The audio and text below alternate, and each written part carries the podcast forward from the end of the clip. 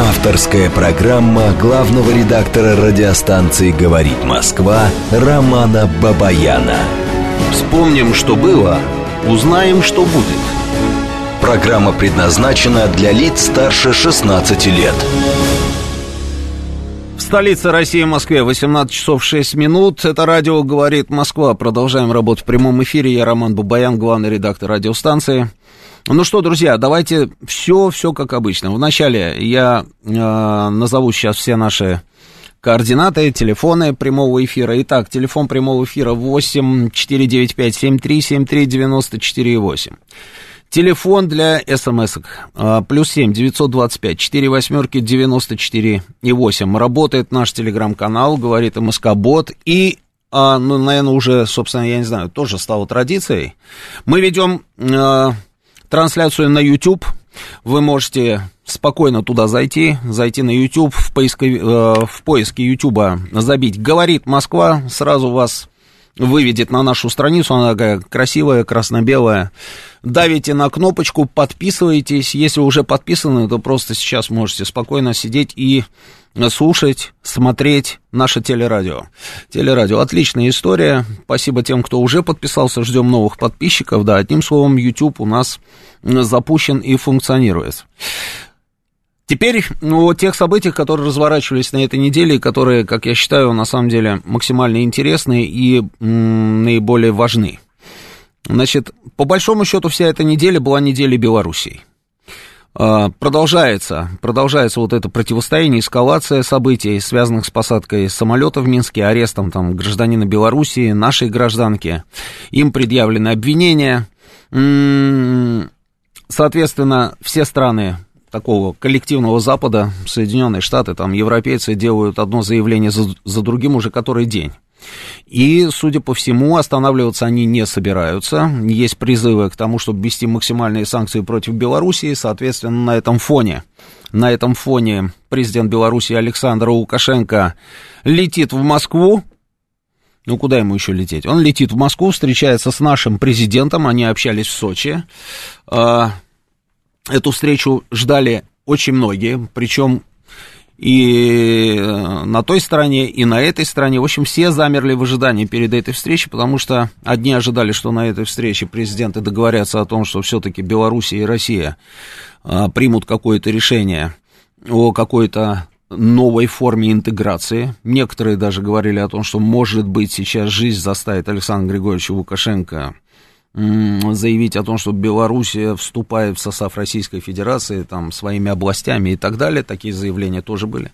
А на той стороне все ждали, что а, Москва, Москва должна дать оценку этому инциденту, и Москва должна показать свою позицию. Она на стороне Белоруссии, или же она все-таки как-то как останется в стороне от стороны Белоруссии.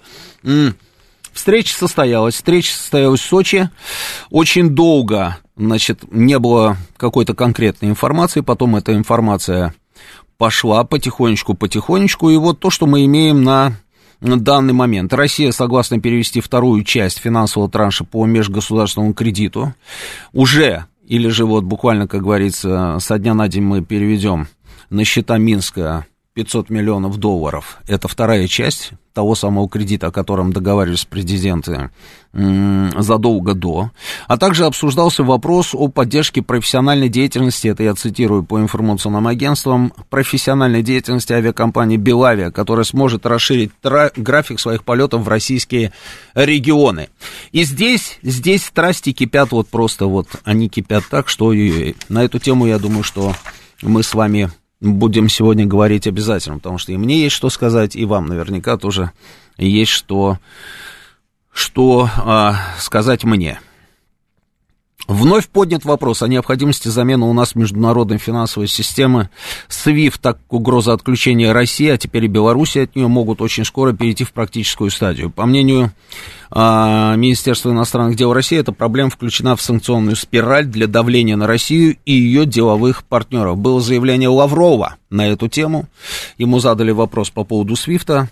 Наш министр иностранных дел сказал, что эта тема не новая, и, в принципе, мы знаем, что такой вариант возможен, и мы, по большому счету, к этому готовы. Министр энергетики Соединенных Штатов э, Дженнифер Гренхельм вдруг заявил о том, что российский природный газ является, внимание, друзья, самым грязным газом в мире. Ну, вот так, просто. Вышел человек, подошел к микрофону. Российский газ, он самый грязный в мире.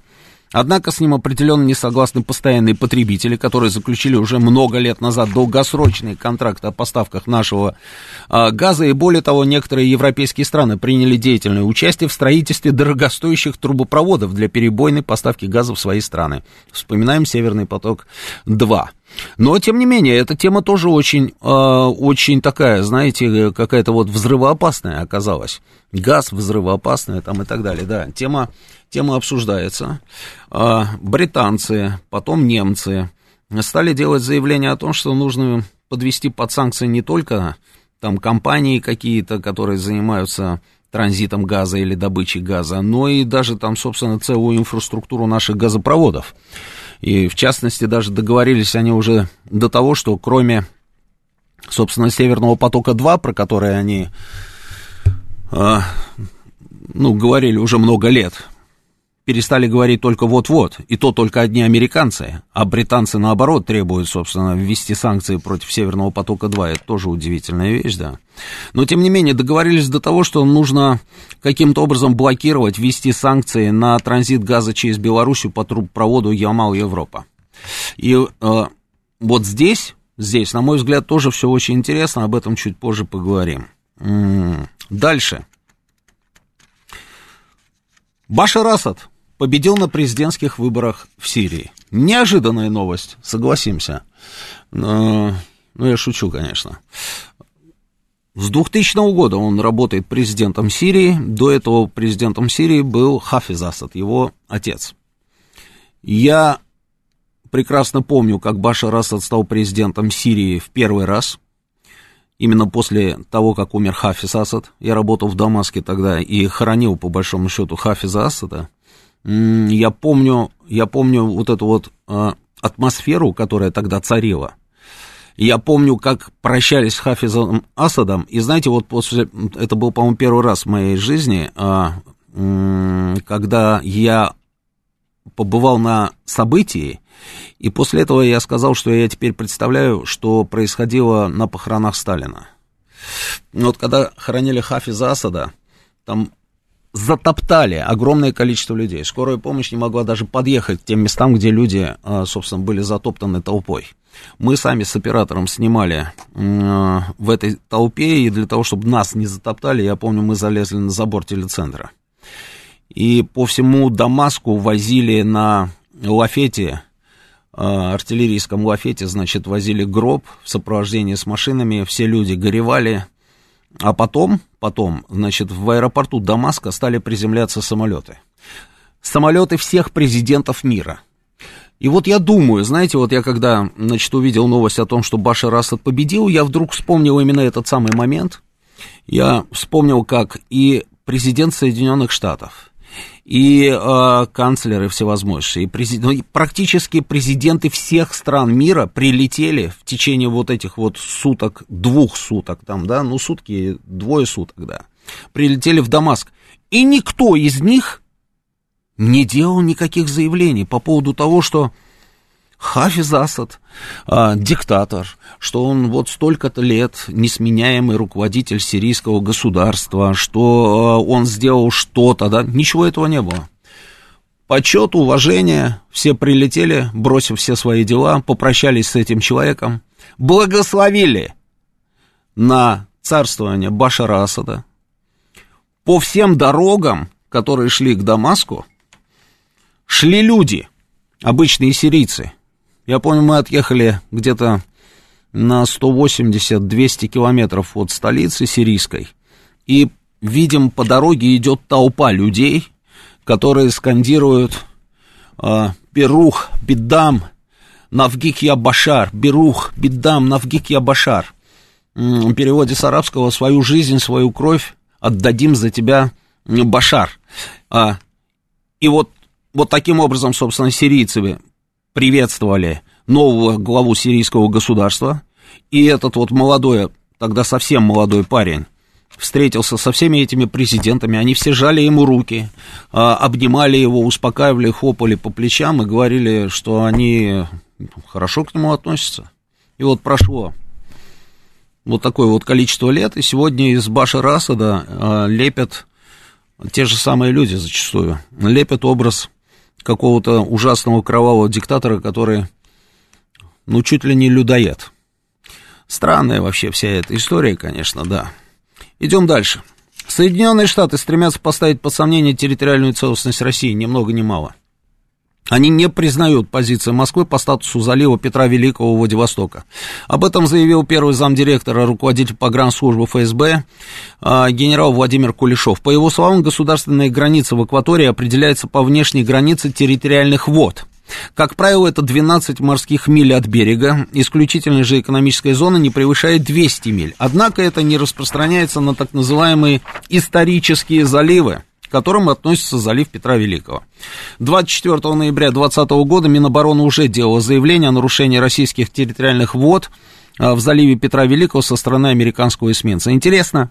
Можете позвонить, да, и э, поделиться своим мнением, как далеко могут зайти американцы вообще в принципе, вот, э, допустим, там по вот обстановке там в районе залива Петра Великого или же, допустим, претендуя на какие-то наши территории в районе Арктики. Они же отрицают, что Арктика это территория России, да? Как думаете, далеко могут они зайти или нет? И скандал, друзья, скандал напоследок, вот такая вот новость, которую я для вас приготовил. Скандал. А, по каналам Рейтер стало известно о новом витке скандала вокруг деятельности АНБ. Это Агентство национальной безопасности США. Пардон. И как вы думаете, а чем занималось Агентство национальной безопасности США? Да, так оно и есть. Прослушивали всех, кого можно и кого нельзя. В Европе. Мы уже с вами помним, помните, много лет назад был скандал, когда выяснилось, что они прослушивали канцлера Германии госпожу Меркель. Немцы тогда ну что они сделали? Они по большому счету ничего не сделали. Они заявили о том, что ай-яй, как нехорошо, американцы могли бы и предупредить, но если уж не предупредили, то могли бы хотя бы извиниться уже постфактум, но этого тоже не произошло. А сейчас, э, это было тогда, я, э, сейчас я вам скажу, это, по-моему, был 15-й год, а сейчас стало известно, что АМБ действительно занималась прослушкой политиков, пользуясь датскими интернет-кабелями с 12 по 14 года. Слежение запись бесед производилось в таких странах, как Германия, Франция, Норвегия, Швеция. Кроме Меркель слушали, внимание, министра иностранных дел Германии Франк Вальтера Штайнмайера, а также э, политиков из партии СДПГ, премьер-министр федеральной зем- земли Северной Рейн-Вестфалия Штайнбрюка. И все это всплыло в самом конце прошедшей недели вследствие настойчивого внутреннего расследования, которое провела датская военная разведка. АНБ от комментариев отказалась. Ну вот так, вот что хотим, то и делаем. Прекрасная новость, мне кажется, культурная или околокультурная. А теперь, что касается Белоруссии. мне кажется, что все-таки нам нужно с вами поговорить именно на эту тему. Ну вот смотрите, друзья, и неделю назад мы с вами об этом говорили, да, по поводу того, что белорусы посадили этот самолет, арестовали Протасевича. Потом на протяжении недели мы с вами обсуждали, как вместе с Протасевичем арестовали Сапегу, это подруга его. М-м, спорили мы с вами, ругались, обменивались мнениями. А, ну, в итоге вот ситуация вот такая, какая она есть. Запад тут же объявил о том, что Прямо с первого дня они стали говорить о том, что их авиакомпании будут облетать Белоруссию, что они не полетят больше на территорию Беларуси. Вначале были британцы, потом французы, потом немцы, потом КЛН, э, Голландия, да. В итоге практически все. Потом они заявили о том, что они белорусские самолеты, то есть самолеты авиакомпании Белавия, запретят им полеты в, в Европу. И вот на фоне всего этого Президент Лукашенко приезжает к президенту Путину. Путин его встречает в Сочи. А, они общаются и протокольно, и за закрытыми дверями, и потом в неформальной обстановке. И наш президент, по большому счету, говорит Лукашенко о том, что Российская Федерация готова его поддержать. Мы делаем заявления, которые должны были услышать в мире, что мы, конечно же, понимаем там определенное раздражение там, определенных товарищей в разных столицах мировых, но при этом призываем всех не делать никаких там спешных выводов и дождаться, когда улягутся страсти, провести спокойное расследование и после этого уже делать какие-то выводы. Параллельно с этим мы говорим, и появляется такая информация, что мы выплачиваем второй транш этого кредита, который просил Лукашенко у нас а, некоторое время назад. 500 миллионов долларов, не маленькие деньги, большие деньги. Мы сделали заявление, что Россия, если Белоруссия окажется под какими-то жесткими экономическими санкциями, Россия поможет Беларуси.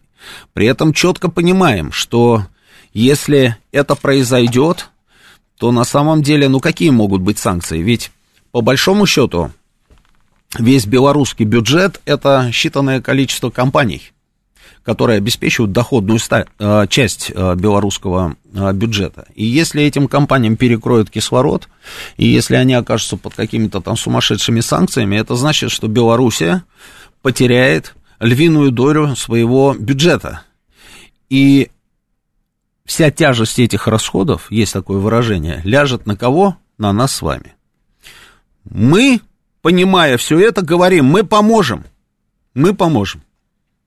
Президент, отвечая тем экспертам, которые думали и надеялись на то, что по итогам этой встречи будет заявлено о каком-то там объединении Беларуси с Россией или о вхождении там Беларуси, скажем так, более корректно, в состав Российской Федерации, или же о каком-то более тесном сотрудничестве, интеграции.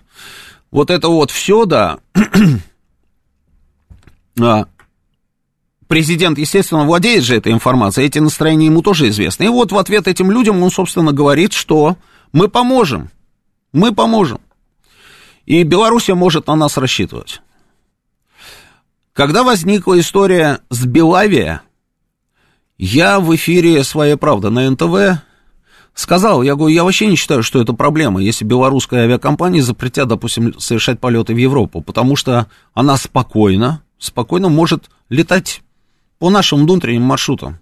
А белорусы, ну вот как там достаточно большое количество наших людей через Минск летало в разные точки – как ближнего, так и дальнего зарубежья. То же самое теперь может произойти, но только наоборот. То есть белорусы могут летать там в разные места через Москву.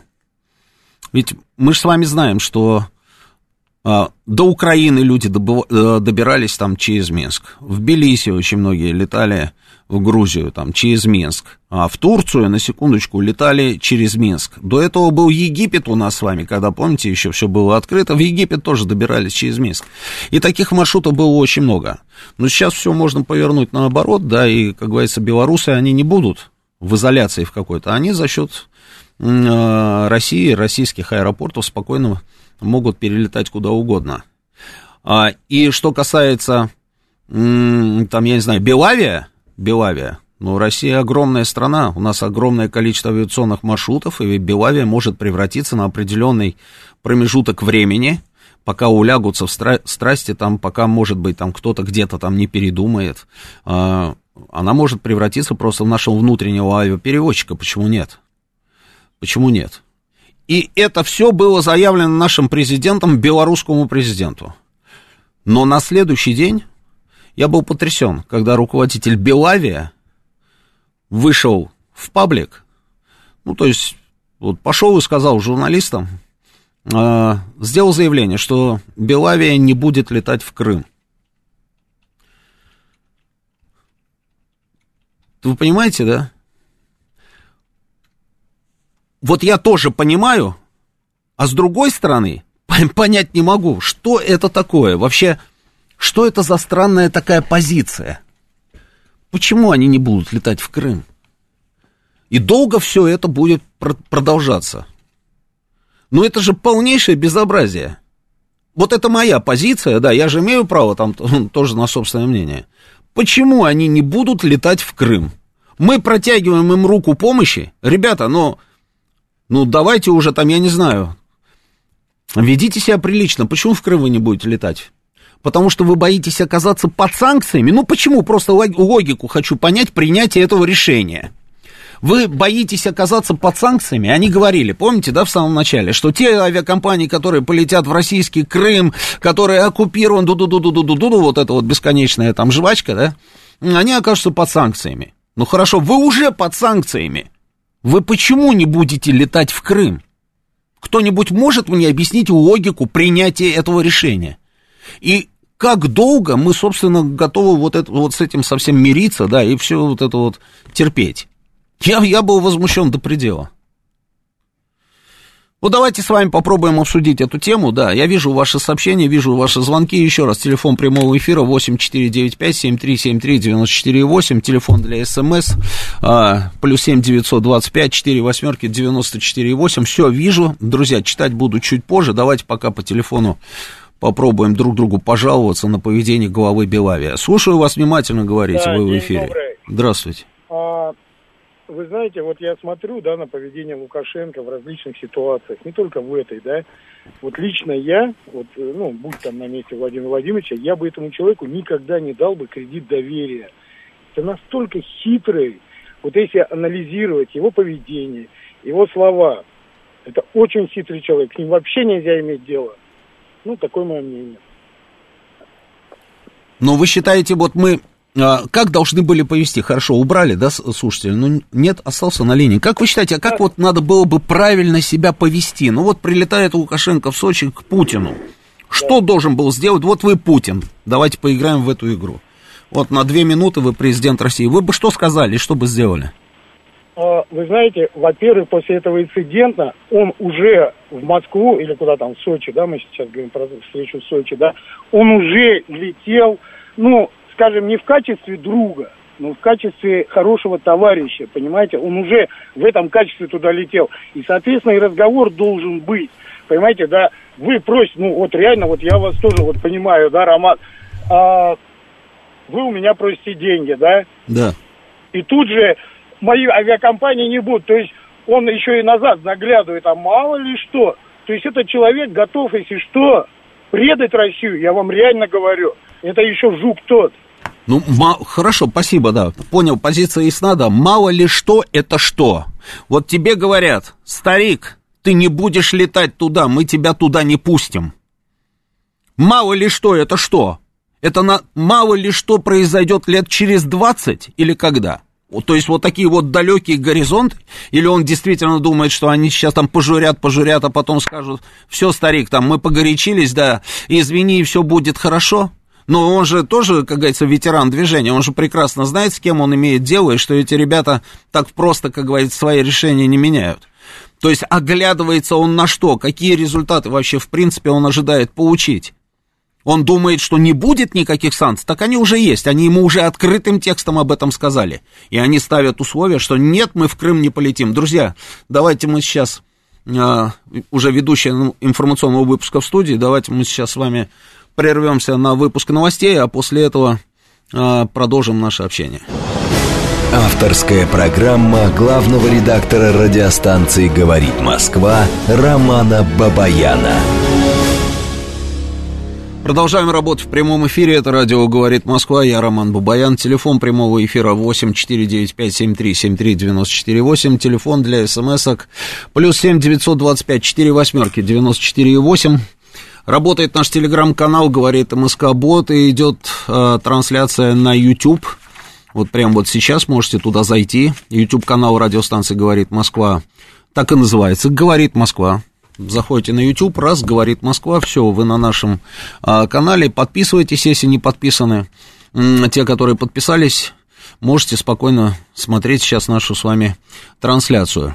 Итак, говорим мы с вами о Беларуси, потому что это новость номер один. Пытаемся понять, кого кто хочет обмануть, я имею в виду я имею в виду вообще вот вся вот эта вот история, которая сейчас вокруг Беларуси складывается, да, и вот я возмущаюсь здесь уже час уже как возмущаюсь, да, поведением руководителя белорусского авиаперевозчика Белавия, который заявил о том, что они в Крым не полетят. И это в той самой ситуации, когда компания, по большому счету, если она никуда не полетит, если она в Крым не захочет летать, может быть, ей не понравится летать там еще по каким-то нашим внутренним маршрутам, то эту компанию просто можно будет обнулить, закрыть и все. Тем более, что была уже информация о том, что там прошли какие-то сокращения, а, потому что ввели санкции против этой компании, им отказали в разрешениях, значит, полета в европейские страны, почти во все, сейчас и КАУ там должны принять какое-то решение. В общем, одним словом, вот в такой вот ситуации, тем не менее, они делают те заявления, которые они делают. Общаемся с вами по телефону, да, но давайте я почитаю некоторые ваши сообщения, друзья. Значит, читаю сообщение «Привет из Хельсинки, слушаем с мужем. Не разрешать Белавия летать над Россией вообще, пусть в Крым летают. Но нет, мы им предложили, мы говорим, давайте мы вам поможем. Вот, пожалуйста, наша внутренняя территория, наши маршруты, вы можете какой-то промежуток времени, пока вы окажете, пока вы будете находиться под этими санкциями, под этим прессом, вы можете выполнять а, полеты по нашим внутренним маршрутам. И никаких проблем. Таким образом, вы сохраняете авиапарк, вы сохраняете рабочие места, вы зарабатываете деньги. То есть, одним словом, продолжаете существовать. И тут же прозвучало заявление, что в Крым они не полетят. А, так, коллективный Запад, когда нам нужно дружно потявкать, когда начнем их конкретно грызть, разбегутся как крысы. Может быть, может быть. А как вы себе представляете грызть их, грызть? Смотрел вашу программу на НТВ, считаю инициативу Тиграна Киасаны про льготы для э, фирм, вакцинирующих сотрудников, вполне здравая и адекватная, власть к ней должна прислушаться. По поводу вакцины, если у вас есть желание, мы можем снова вернуться к этой теме, вернее, опять, потому что она тоже становится уже практически вечной, обязательно можем на эту тему с вами поговорить. У меня есть свое мнение, что касается обязательной вакцинации, у вас наверняка есть свое. Я уже высказывался о Лукашенко как о глуповатом политике, видимо, я была права, вы со мной тогда не согласились. Вы считаете, что он глупый политик? Я и сейчас с вами не соглашусь. Вы знаете, я вообще считаю, что он гениальный политик. Вот гениальный. Вот самородок такой. Потому что ну, идите попробуйте. На протяжении такого достаточно долгого промежутка времени быть в нормальных отношениях и с нами, и с ними. И даже в ситуациях, когда казалось бы, что ну, это по определению невозможно, потому что с ними у тебя уже никаких отношений нет. Но он даже и вот в этой ситуации пытается как-то, вы видите, вот как это называется, многовекторность, лавирование. Вот он что-то такое, вот такие вот маневры пытается а, провести. И я бы не сказал, что человек, который на это способен, он глуп. Мне кажется, что он, наоборот, очень умный. Так, идем дальше. Что вы пишете в Телеграме? У Беларуси и Украины приличный товарооборот, до 5 миллиардов долларов положительного сальда в год для Беларуси. После признания Крыма украинские власти будут все обрезать, возможно, и дипотношения тоже. Чтобы компенсировать эти выпадающие доходы, придется сильно напрячь. Скорее всего, компенсировать можем только в России. Ну, только мы можем компенсировать. Секундочку. А почему вы считаете, что мы должны компенсировать абсолютно все? Кто сказал? Ну, кто это сказал? Ну, это же полная ерунда. Никто ничего не должен компенсировать в полном объеме, и никто никому не обязан, в конце концов. А, это так не работает. И если у них, как вы говорите, до 5 миллиардов долларов положительного сальда в пользу Белоруссии, а, ну да, они должны понимать, что есть определенные риски потерять определенное количество там этих денег. Но это Украина же, правильно, там заявила, сразу же заявила о том, что они перестают летать на территории Белоруссии. Было такое? Ну, буквально сразу же, вот по горячим следам. Да, Украина заявила. Это же украинцы заявили о том, что они присоединятся ко всем санкциям, которые будут действовать в отношении Беларуси. Да, было.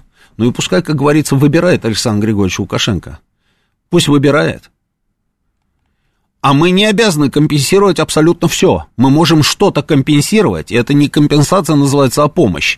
И не просто безвозмездная, а в виде кредитов.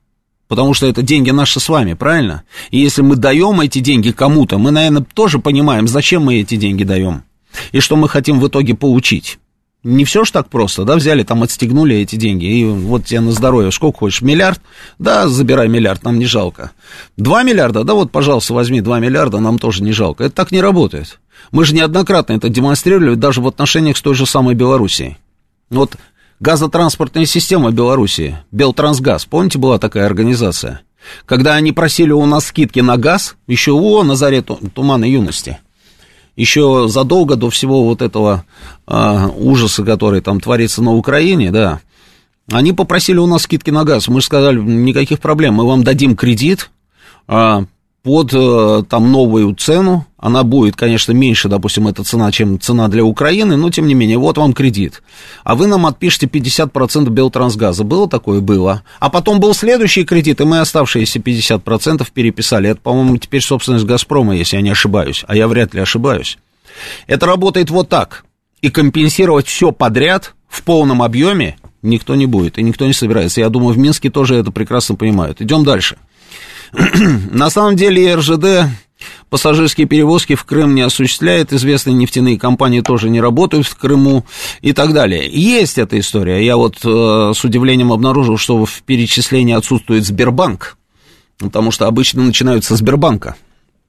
Что Сбербанк не работает в Крыму, да. Не все так просто. Если вы там не видите офисов Сбербанка, это не значит, что его там вообще в принципе нет. Это раз. Во-вторых, а это наши дела, это наши компании. Мы со своими компаниями здесь внутри тоже разберемся. Если мы недовольны, мы скажем фу.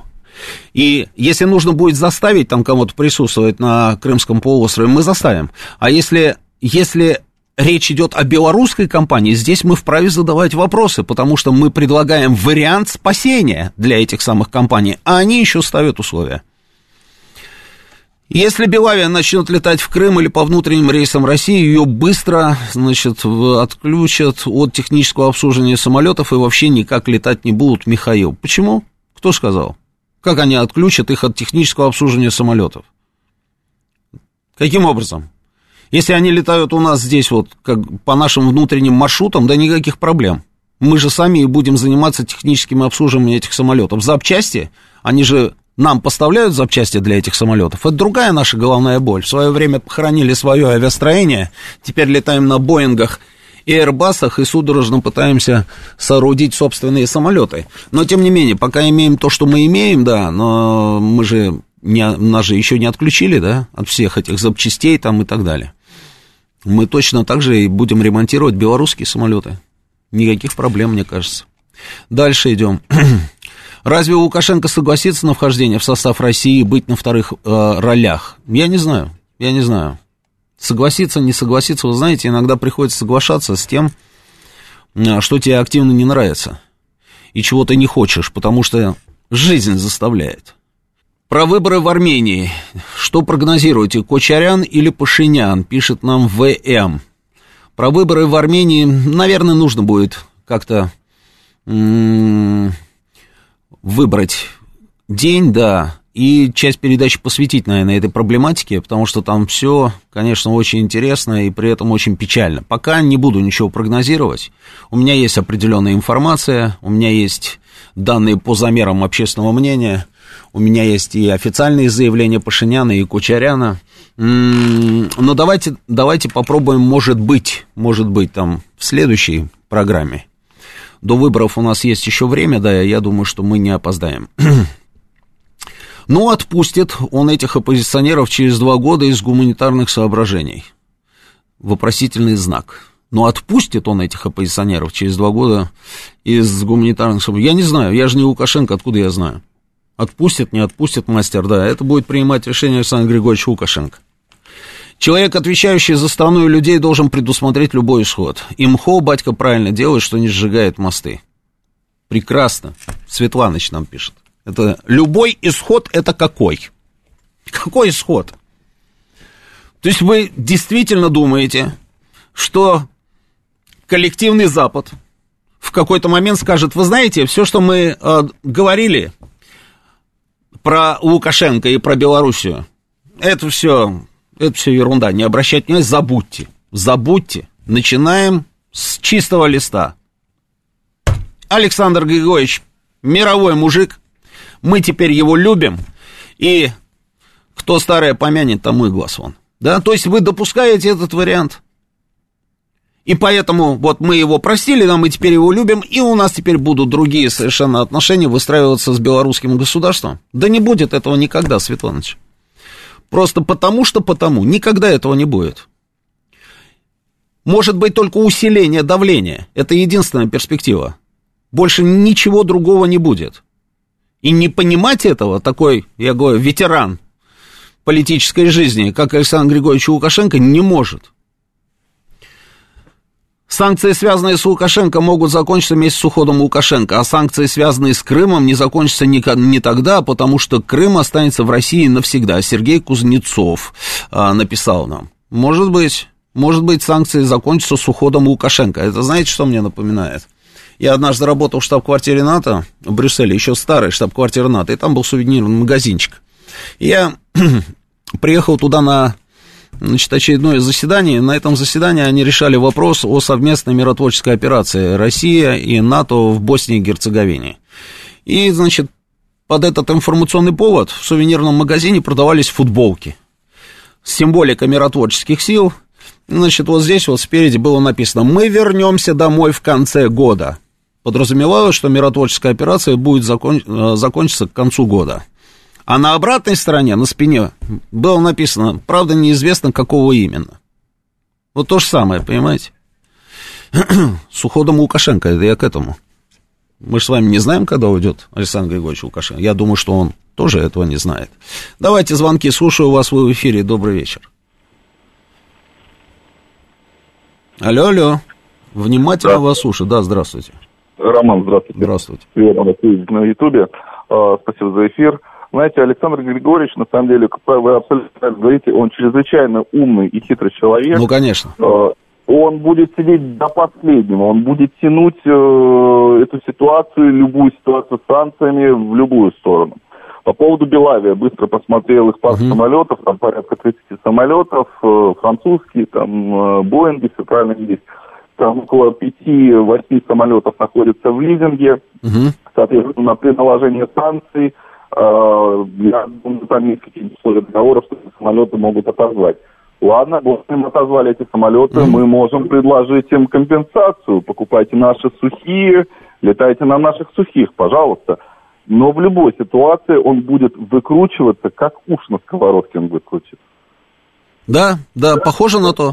Похоже на то. И это, это будет бесконечно, и я думаю, что в любой следующей ситуации, если ему сыром, сыром покрутят со стороны Европы, он повернется к нам спиной и э, кинет нас, кинет как Украина. А как должен выглядеть этот сыр? Покрутите сейчас сыром. Он будет круглый, с дырочками, с обещаниями, что Какими? у него будет без, беспроблемная жизнь где-нибудь на Мальдивах, своя яхта, что-нибудь. Вот, что Так а зачем Александру Григорьевичу Мальдивы? Ему неплохо, собственно, и в Белоруссии. А у него есть семья, у него есть дети. Так и семья, по-моему, там здорово. Он, он думает прекрасно, потому что я думаю, что после ухода его угу. случайно может прийти, как на Украине, Тихановская, э, Порошенко, и там могут э, к нему уже начать задавать вопросы. Его не оставят просто так в покое, его семью тоже. Ну, конечно, не оставят. И поэтому, вот смотрите, вы сами говорите, его не оставят в покое. Он там беспокоится о собственной семье. Ну, тем более тогда, если он понимает, что у него вот такая нехорошая перспектива где-то там маячит, ему нужно просто двумя руками, там, десятью ногами держаться сейчас за Российскую Федерацию и, э, как говорится, идти на всех парах на всех парах идти на максимальное сотрудничество. А здесь получается, с одной стороны, вроде бы говорится о сотрудничестве, с другой стороны, ставятся условия. Вот что странно. Знаете, я представил такую ситуацию, когда э, у вас есть свой дом, который вы сами построили. Да. Э, вы в нем прожили успешно там 20-30 лет. Да. После этого к вам приходят и говорят, знаете, вы в этом доме больше не хозяин. Да. Э, вы будете обслуживать этот дом. Угу. И новым хозяином назначается Вася Иванов с соседней улицы. Угу. И вам уже придется не чувствовать, вы не будете себя чувствовать в этом доме хозяином, вам придется отчитываться перед новым хозяином. Угу. И это уже игра не на равных. А вот такую игру он уже, ну, может быть, у него гордость, совесть у него он не сможет. Вы не поверите, но когда мы встречались, спасибо большое за ваше мнение, когда мы встречались с Александром Григорьевичем в Минске, а, вот он именно этот же пример и приводил. Он говорит, так уже за, за кадром. Он говорит, понимаете, какая штука? Вот я, я строил этот дом, имелось в виду, имелось в виду Белоруссия, я строил этот дом, а, ну, практически с нуля. были одни руины. Я пытался там что-то восстановить, что-то там сохранить, что-то как-то там достроить, пристроить, там вверх, вшить, там влево, вправо. А, и вот это вот все там надо бросить там и отдать, как вы сказали, какому-то там Васе с соседней улицы. В этом и засада. Понимаете, вот это вот тот самый капкан, в который он попал. Потому что государство все-таки все-таки не дом. И все понятно, эмоционально могу понять. Но надо как-то по-другому подходить к этому процессу. Он пока не может. Он пока не может. А, добролет как в Крым полетел, так сразу лизинг с ними расторгли, самолеты забрали, а своих не было. Самая короткая история существования авиакомпании в России. Другие летают, потому что самолеты в собственности, поэтому если сбила существенная часть флота в лизинге, то им в Крым дорога закрыта, пишет нам Слава. Да, мы только что про это вот с, пред, э, с предыдущим слушателем и говорили. А, как он сказал, 8 самолетов, да? 8, да, он сказал, у них в лизинге. 8 самолетов это не все самолеты, это раз. Во-вторых, но мы действительно можем предложить ему свои самолеты, пожалуйста. Пускай берет наши самолеты, на этих самолетах осуществляются полеты по нашим внутренним маршрутам, и компания будет зарабатывать деньги, соответственно, граждане Белоруссии, которые работают в этой компании, будут нормально жить, зарабатывать тоже деньги, никаких проблем. А то получается ситуация, знаете, дайте мне в долг, ребят, дайте мне в долг. Ну, пожалуйста, я вас очень прошу, ну, есть нечего, ну, честное слово, вот стою перед витриной на булочку, засматриваюсь, дайте мне, пожалуйста, а меня гонят из этого магазина, на рынок не пускают, отовсюду гонят, там, не могу себе даже картошку купить. Хорошо, старик, вот тебе, пожалуйста, там денежка. Не-не-не-не, ну что это такое? Чего мне там этот самое... Другими купюрами не можете крупными, что ли, отсыпать? Это вот на это все похоже. Следующий звонок, добрый вечер. Говорите, я вас слушаю, да. Добрый вечер, Здравствуйте. Михаил. Да, Михаил. Эм, уважаемые друзья, вот мы сейчас как святоши здесь себя ведем относительно Лукашенко. Э, я его терпеть не могу. Но у Гоголя есть выражение «полюбите нас черненькими, а беленькими нас полюбит всякий». А как быть со Сбербанком? Ни одного отделения в Крыму нет и даже не планируют. Значит, нам можно плюнуть себе же в лицо нашему народу, крымчанам, а ему нельзя. У него есть гарант такого поведения у батьки. Mm. Все знаете его имя, этого гаранта. Поэтому мы здесь вот сейчас время теряем. Ну вы же умный человек, вы уж такой опытный. На вас как в хорошем смысле пробы негде ставить. Ну, ну что вот вы это обсуждаете? А Сбербанк, и не только Сбербанк. Вот смотрите, то же самое пишет вот наш слушатель, он пишет так, что Путин виноват в таком а, поведении, а, ну, как написано, так и прочитаю, Бульбашей, да? Ну, да, да. но, но а, в конечном счете угу. Путин это тоже производное от нас. Вот мы такие. Угу. Белорусский народ попытался, батька устроил там, он преступник, понимаете, он обречен, ничего не будет там, все это агония. Жалко, что время уходит. Угу. И а, а уходит оно потому, что у него есть гаранты этого поведения, которые проецируют э, ситуацию с ним на себя. Давайте говорить об этом, а не каком-то там mm. Белавия, который не заслуживает даже грамма вашего внимания. Вы же серьезно радиостанция. Причем здесь Спасибо. Давайте говорить о политике. Да, а, спасибо, спасибо, Михаил, да. Но на себя мы проецировать ничего не будем. Потому что, ну, никак не получается проекция, Михаил. Я знаю вашу нежную любовь к, к нашей власти. Это мы все знаем, да, а, но не получается сравнивать никак. А, можно притянуть за уши что-то, но вот по большому счету это совершенно две разные истории. Что касается, что касается того, что это Путин виноват в таком поведении, там, Лукашенко, я не согласен с этим. Вы что думаете, наш президент в восторге от такой, собственно, позиции, которую занимает Александр Григорьевич Лукашенко? Думаю, что нет. Или вы думаете, что э, Путин такой наивный, наивный э, добрячок, который не просчитывает определенные ходы? Ну, это как минимум наивно думать так. Правильно? Правильно. Э, мне кажется, если он занимает ту позицию, которую он занимает, ну, наверное, он знает, зачем он это делает. Я не знаю. Я не знаю. У меня есть вопросы, я эти вопросы задаю, да, и мы с вами на эти темы, собственно, беседуем. Но я же много раз говорил, что понятно, что вопросы к Александру Григорьевичу Лукашенко, там их огромное количество. и у экспертного нашего сообщества, и у бизнеса российского, и у российской власти огромное количество вопросов к Александру Григорьевичу Лукашенко. Мы можем вспоминать до бесконечности, как Александр Григорьевич Лукашенко там себя вел в разных ситуациях. Но дело не в Лукашенко. Ну, совсем не в Лукашенко. Дело в Белоруссии. Я, я об этом говорил и продолжаю говорить. Мне главное, чтобы мы не потеряли Белоруссию чтобы Белоруссия не превратилась в такую же, во вторую Украину. Михаил, ну скажите мне, что вам нравится то, что происходит на Украине? Ну не рассказывайте мне этих сказок. Это не может нравиться ни одному нормальному человеку. Вот просто по определению не может нравиться. И я не хочу, чтобы то же самое происходило в Белоруссии. Но вот так сложились звезды, что на сегодняшний день Белоруссии, ну, уже не только на сегодняшний, что уже достаточно давно Белоруссией руководит Александр Григорьевич Лукашенко. Другой человек вместо Лукашенко может быть. Кто этот человек? Вы мне про Тихановскую сейчас серьезно рассказываете? Про Тихановскую? Кто такая Тихановская? Я вообще не понимаю, кто это? Кто другие люди? Дайте мне других людей. Я как не, не, не слышу там, я не знаю, про каких-то там кандидатов, которые готовы возглавить белорусское государство, так эти люди смотрят все не в нашу сторону. А зачем мне они нужны? Мне они не нужны. Мне нужен конкретный человек, который скажет, что Белоруссия будет с Россией в союзном государстве, и мы еще ускорим эту, эту самую интеграцию, и это будет отвечать моим настроениям, моим интересам, интересам моей страны и настроениям подавляющего большинства граждан России. Я даже голосовалку могу запустить в очередной раз, но я знаю просто результаты. Если я запущу сейчас голосовалку с вопросом, хотим ли мы интегрироваться с Белоруссией максимально. Я знаю результаты. Вот чего мне не хватает. Я думаю, точно так же рассуждает, собственно, и Путин, которого вы обвиняете.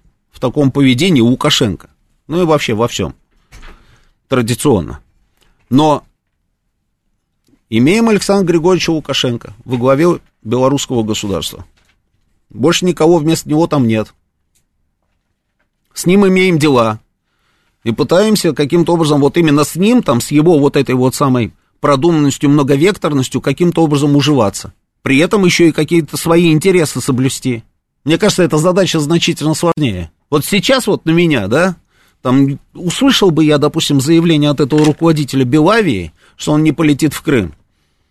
Да я сказал, слушай, старик, все, давай, до свидания. Не хочешь летать, все, до свидания, значит, нигде летать не будешь. Вот вы мне об этом пишете, там целый вал сообщений ровно на эту тему. Ну и что бы тогда мы получили? Давайте мы сейчас прервемся на новости, потом продолжим. Авторская программа главного редактора радиостанции «Говорит Москва» Романа Бабаяна. Вспомним, что было, узнаем, что будет – Программа предназначена для лиц старше 16 лет.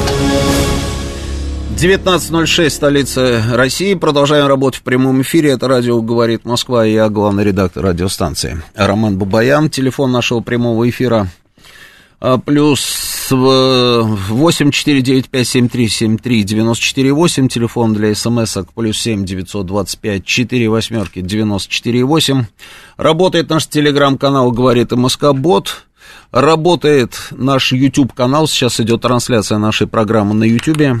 Принесли чай, я только сейчас заметил, что у меня такая вот модная, крутая кружка, да, мне нравится. А, читаю ваши сообщения. Читаю сообщения. Ну, Лукашенко правильно говорит, что все события в Беларуси могут быть также а, и в России. Западу нужно приблизиться к России и поставить в Белоруссии свои военные базы. Лукашенко пытается сохранить страну, а судя по слушателям, все гнобят его. Не будет Белоруссии, не будет и России. Сколько же врагов России живет в нашей стране? 71-77. С запчастями не так просто. Они точно знают, на какие самолеты какие запчасти устанавливаются. Я, если честно говоря, не профессионал в этом а, процессе ремонта самолетов. Если у нас есть среди наших слушателей такие люди, позвоните, да, и расскажите нам, каким образом могут узнать, на какой самолет поставят какую запчасть в случае, если нужно будет ремонтировать белорусские самолеты. При любом раскладе, значит, э, батьку ждет Гага. Они жестко вцепились ему в загривок и просто так не выпустят. Он согласится на сухие, но с нашей доплатой. И ведь получит, пишет слушатель 6472. М-м-м. Да-да-да-да, где вот это сообщение? Да, вот я нашел, да. Никто не знает, что задумал Путин, пишет сердитый кролик. В переговорах с Лукашенко он его все равно переиграет. Все, что происходит, происходит под контролем ВВП. Белавия не может летать в Крым, пока Лукашенко не примет соответствующего решения. Нам не нужны друзья. Чем больше друзей, тем больше шансов, что тебя предадут. Интересная логика, интересная. А, то есть вообще друзья никакие не нужны? Ну ладно. То есть все друзья потенциальные предатели. Угу. Но мы же не знаем, о чем Лукашенко говорил с другими лидерами. А что мы должны знать, о чем он говорил с другими лидерами? Мне кажется, другие лидеры с ним и не говорили, это раз. А во-вторых, другие лидеры уже все, что сказали, э, сказали все, что они думают по поводу сложившейся ситуации. Почему оперштаб молчит насчет Турции, спрашивает Евгений Домодедова. А я не знаю, почему молчит. А, молчит, наверное, потому что еще не 1 июня. 1 июня у нас с вами будет завтра. До 1 июня у нас, по-моему, до сих э, действует запрет на полеты 1 числа. Собственно, оперштаб примет какое-то решение. Мне кажется, что... Я так думаю. Я не знаю ничего. Я просто так думаю, что, наверное, все-таки разрешат в какой-то степени полеты в Турцию. Ну, и можно даже понять почему, потому что вы помните, когда принималось решение о запрете, собственно, полета в Турцию, да, сколько там тысяч а, было ежедневных заболеваний? 60 на секундочку. И посмотрите, сколько сегодня. Надо отдать должное туркам, они так серьезно подошли к процессу путем жестких ограничений. И в первую очередь вот в этих курортных регионах они переломили ситуацию, по крайней мере, вот то, что у них происходит сегодня, это, да, это впечатляет. Там, по-моему, в районе 10 тысяч, что ли, да, сегодня, если я не ошибаюсь. Ну, если ошибаюсь, там, поправьте меня. Но, поэтому, если завтра будет заседание оперштаба, я думаю, что, наверное, все-таки разрешат. Может быть, не в полном объеме, частично, но тем не менее. Дальше. Вы передергиваете. Директор Белавия сказал, что если будет принято политическое решение о признании, то полетит. Сейчас э, принято не будет, ближе к 2024 году, думаю, примут. Слушайте, я ничего не передергиваю. Ничего не передергиваю. Им разрешают политическое решение там и так далее. Это что, Лукашенко должен сказать, Крым наш, правильно? Лукашенко не говорит. И поэтому Белавия не летает. Но при этом Белавия говорит, ребят, да, ну, ну вы же все понимаете, да, давайте мы полетаем тут, вот, я не знаю, в Петербург, во Владивосток, Хабаровск, еще куда-то в Сочи. А вот это вот давайте подождем до 24 года. Почему до 24-го? Вчера надо было признавать. Так, идем дальше. Так, где это? Роман Георгиевич, вас услышат в правительстве Российской Федерации, не буду все комментировать, сомневаюсь. Эм, как хорошо Добролет же лишили обслуживания за Крым. Но мы это уже обсуждали. Аэрофлот под своим названием работает в Крыму. Здравствуйте. С Новым годом вас, Стас Вал... Валтузин. С Новым годом. Новый год наступил, 21 Вчера. То есть вы не знаете, Аэрофлот, он как Аэрофлот летает в Крым или не как Аэрофлот летает в Крым? Аэрофлот летает в Крым как Аэрофлот. Если Беларусь войдет в состав России, как думаете, через какое время Лукашенко посадят? Бабка на скамейке. Кто посадит? Куда посадят? Беларуси сотовая связь до сих пор в долларах, пишет Григорий Санкт-Петербург. Включение в состав России – это минус один голос в ООН, прямая граница с НАТО, выравнивание экономики, социалки, управление. Желать сейчас включения в состав может только недальновидный человек. И это все? Это все минусы? Ну, чтобы все минусы были вот такими. Прямая граница с НАТО. Какие дополнительные расходы? Вы говорите, дополнительные расходы. Какие дополнительные расходы? То есть там нет границы? Там прекрасные границы на самом деле. Все оборудовано, все четко а, дополнительные расходы с НАТО. Это что, наша военная база на территории Беларуси? Вы знаете, я вам скажу так, что вообще никаких расходов для того, чтобы развернуть в случае необходимости там нашу военную базу, допустим, авиационную. Никаких расходов. Я спустя... Сколько лет-то прошло? Спустя 10 лет я приехал на территорию военной базы, наш вот военный городок, в котором я дослуживал, когда наши войска вывели из Венгрии, там я дослуживал на территории Белоруссии, да, ну, там вот полк стоял авиационный. Я туда приехал, это Калинковичский район, Бобрович. И вы знаете, я был просто в изумлении. Я видел огромное количество военных городков на территории России, после того, как там перестали находиться, собственно, наши, э, перестали располагаться наши а, воинские подразделения. Во что превратились эти городки? Руины сплошные.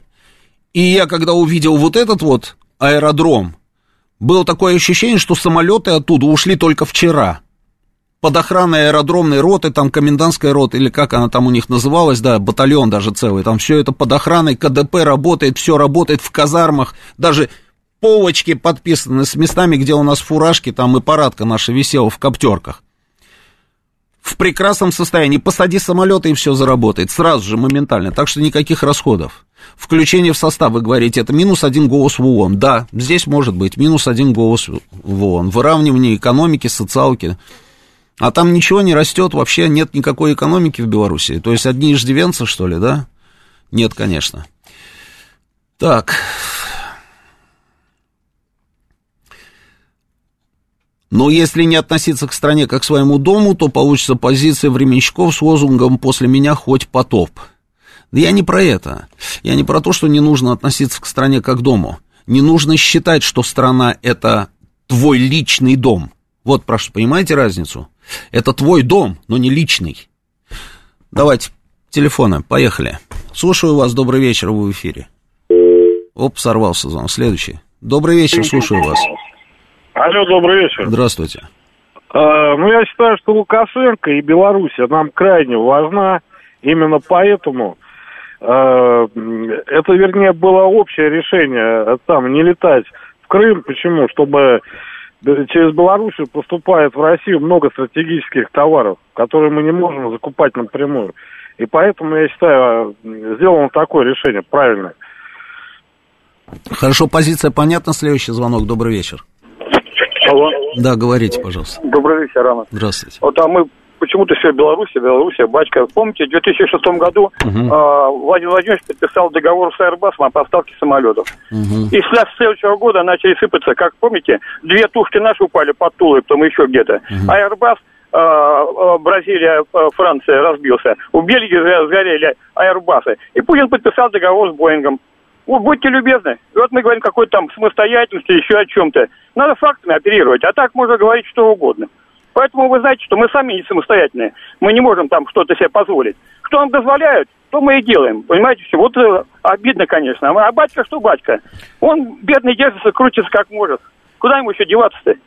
Вот, жаль, конечно, Украину. Но я буду, будем еще бороться за Украину. За Украину будем бороться, это точно, да. Что значит крутится, вертится? А потому что, вы знаете, мы не самостоятельно, мы не, на нас давят э, очень сильно, на, и на президента, и на нас. Мы Но то, что на нас решать. давят, это означает, что мы не самостоятельны? А почему у нас Боинги летают одни? Эти Арбас А я вам машина. объясню, почему у нас летают Боинги. А, да, да, я вам объясню. Потому что мы своими собственными руками угробили наше авиастроение. Вы забыли? У, а нас, был такой, у нас был такой... Путин, Путин сказал Европе. Почему, Роман? Да. Ну давайте что, об этом что, поговорим. Что, Сначала что, был договор да, э, с, с Airbus. А потом начали падать какие-то самолеты, убийства и все прочее. Вот что случилось. И надавили так, что мы подписали договор с Боингом. Вот в чем дело. Тут э, вопрос какой. То, что мы не можем себе позволить. И где наша авиация? Наша авиация нет. Ее практически нет. Да, пока ну, нет. Ну да, пока да. нет. Надеюсь ну, на ладно, то, что будем... она все-таки появится. Будем крутиться, не знаю, надо терпеть. Надеюсь, Конечно, что появится. Нам. Ну, будем, Был у да. нас такой маршал Шапошников. Да. Кто постарше, да, кто постарше помнит. Да, Маршал да, да. Шапошников. Был такой промежуток времени, когда он работал руководителем аэрофлота. Помните такую что, историю? Да, да. А, и вот тогда было принято решение, я помню это, было принято решение отказаться от закупки наших самолетов и закупить Боинги с Airbus'ами для аэрофлота, для нашего авиаперевозчика. И я помню, я помню, как в Москву приезжал Ментимир Шаймеев, президент Татарстана тогда, для того, чтобы не допустить вот этого вот решения, потому что там на территории Татарстана, собственно, работали заводы, которые, ну, заводы, где делали самолеты наши. Ну. Да и не только там, завод и в Ташкенте был, где собирали заводы, э, э, самолеты. Не смог. Не смог, потому что на уровне правительства было принято это решение. Вот тогда, тогда это было очевидно, что кто-то действительно взял и продавил всю эту историю. И ни о какой самостоятельности мы тогда даже не мечтали. Сейчас то, что мы закупили там какие-то самолеты, ну, во-первых, мы не весь авиапарк закупаем там, мы все-таки закупаем еще и свои самолеты. Параллельно пытаемся там сделать сухой суперджет, пытаемся сделать, как называется, МС, МС, э, самолет наш, напомните мне. Ну, в общем, вы поняли, да. А, среднемагистральный, да, по-моему, самолет. Хотим сделать еще один. То есть пытаемся как-то там на руинах и обломках вот этой авиастроения, там, отечественного, там что-то такое создать для того, чтобы избавиться как раз вот от этой вот зависимости на их самолет, от этой завязки. И, говори, и сравнивать ситуации, говорить, что сейчас мы вот, собственно, от них зависим. Мы сейчас от них зависим частично и по ситуационно. А тогда совершенно сознательное было принято решение. И зависимость была такая, что ой-ой-ой. Никто не мог остановить никого и нигде. Эти лоббисты там продавили это решение и все. Вот так вот, в пол, вот так вот, на, на щелчок. Следующий звонок. Добрый вечер. Добрый вечер, Роман. Сергей Алексеевич. Да, Сергей Алексеевич. То, что Владимир Путин активно помогал и помогает Белоруссии, и об этом он говорил публично, это единственно правильная политика. А содержание этой политики полностью не оглашается по понятным причинам. То есть все-таки вы, вы допускаете, заметили, что мы чего-то не знаем, да? Да, да, не, да мы не то, что не, что-то не знаем, мы больше половины не знаем того, о чем они говорят. Нам вторая Украина, вы правильно э, заметили, не нужна. А что такое Украина-то? С Украиной, по сути, уже произошел ментальный разрыв. То есть на уровне понимания мира, мировоззрения, мыслей, Потом ассимиляция части Украины в польскую жизнь, как она полным ходом как шла, так и идет. Ну, э, слушайте, реальная политика это все-таки умение посмотреть вперед, а не только что делается здесь и сейчас. Объединение России и Белоруссии, оно все равно состоится. Так или иначе, это железно будет. Ну, год, два, это пока трудно предположить, как они договариваются. Это зависит сколько будет, э, до которого срока будет президент Путин работать, как они между собой, как эти вопросы все обговариваются, в том числе в сфере взаимоотношений с Европой, с Америкой и так далее. Ну, Лукашенко ведь все это понимает вместе с Путиным. Это единственный наш союзник плюс Армения, с которыми мы просто обязаны объединиться. Что тут непонятно, вот эти возгласы Лукашенко, колхозник, такой секой. Лукашенко законный президент Белоруссии. И да, Россия в лице Путина это признала. И политику мы должны проводить, как вы правильно заметили, не в интересах Лукашенко, а в интересах Белоруссии-России. Спасибо. А при каком правительстве удушили наш авиапром? 2485. 2485. Я же сказал, ну, забейте в Яндекс, посмотрите, какое это было правительство во времена Шапошникова. Аэрофлот куда будет летать, спрашивает Дмитрий. Если мы пустим Белавия в РФ, у меня акция Аэрофлота. Не переживайте за свои акции. Они что, такие выгодные у вас акции? И вы думаете, Аэрофлот разорится? Я вам по секрету скажу, кроме Аэрофлота у нас по внутренним маршрутам летает еще огромное количество авиакомпаний. И если вы не заметили этого, то вот вам, пожалуйста, новость. Следующий звонок. Добрый вечер. Алло. Да, слушаю вас говорить. Э, добрый вечер. Вот я думаю, что если бы наши руководители договорились, э, то э, самое главное, это, конечно, отключить Украину от соляры, угу. от бензина, угу. от велов. Вы слышали, да, была информация, прошла она вот буквально несколько дней назад. По-моему, даже если я не ошибаюсь, чуть ли не позавчера, что ли, или на фоне вот переговоров как раз прошла информация, что Белоруссия приняла решение о а приостановке... Да, да, да, 95-й бензин. И э, посмотрите тоже, как все интересно. Очень многие эксперты тут же, о, наконец-то, бинго, ура, молодец, вот оно, пожалуйста, Лукашенко отвечает, э, его давят, а он, значит, вот перекрыл, значит, поставки 95-го, потом, потом начинаешь копаться, когда в этом вопросе выясняется, выясняется, что да, действительно, но не потому, чтобы было принято политическое решение. А потому что на Мозырском, допустим, МПЗ какие-то работы... и в Новополоске отключилась да, у них опять да, очередная да, да, да, Я понимаю. Да, да, да, да, да, да. А вот еще я, как бы вам второй раз я в жизни звоню. Очень уважаю вас за ваши передачи. То есть я был год наблюдал в бывшей Югославии, а потом три года там не наблюдал. Угу. Вот. И я все время вспоминаю, э, шибеник берешь, вот эту вот э, Хорватию, да? Угу. А я был в Книне. Угу. Мне звонят хорваты, там, то есть, вернее, обстрел по Книну конкретный. В тот самый момент? Да-да-да, то есть да. обстреливали Книну, 92 год, это да, нормально. Понятно. Там кроме Алуи еще был этот, Блэск, да. операция, вот. Обстреливают. Э, потом звонят мне сербы и говорят простую вещь. Еще один выстрел, говорит, шибеник не упитанию, упитанию Загреб. Угу. То есть вопрос, э, мы язык понимаем, говорит, угу. вопрос, говорит, Загреб. Загребу. Угу. И тут же пакет по Плеса. Плеса – это аэропорт в Загребе. Так вот, угу. я всю жизнь о чем я думаю, что надо какой-то пакет такой конкретный дать ДНР и ЛНР, чтобы когда они там стреляют, сразу по мосту Батона ну, я понял, кто-нибудь да. ответил. Да. Это вопрос, очень просто. Вопрос, вопрос Киеву. Да. Спасибо, Роман. Да, спасибо, спасибо. Следующий звонок. Добрый вечер. Добрый вечер, Роман. Добрый. Меня зовут Сергей Москва. Да. Я по поводу Лукашенко и кто там, кроме него, может быть президентом. Если помните, перед самыми выборами он же посадил баба, такого бабарика, который, в принципе, был абсолютно про наш человек. Мало того, он был главой нашего банка в Беларуси. Да, вот многие слушатели пишут, да, вот Бабарика, Бабарика, да. Бабарика, да. А, угу. а Тихановская это просто им же созданный клон, специально, чтобы она выступила, как бы, да. Ну, я не думаю, таким. что Лукашенко ее создавал. Нет, это специально, Нет. Это, это специально допустили, потому что он думал, что вот а. я такой опытный, угу, а это обычно там хозяйка, тут за нее будет голосовать. Угу. А пока все остальные сидели по, сидели по камерам, естественно, выбора другого не было. И народ голосовал против него, потому что на, на зло ему, потому что он лишил людей нормального альтернативы, нормально лишил сам. Он сам создал Да это все понятно.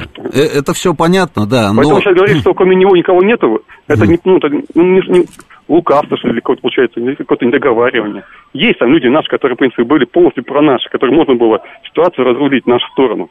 А сейчас, поддерживая Лукашенко, мы только половину населения Беларуси реально себя отворачиваем еще больше. Поддерживая то, что он сделал после того путча после этих выборов.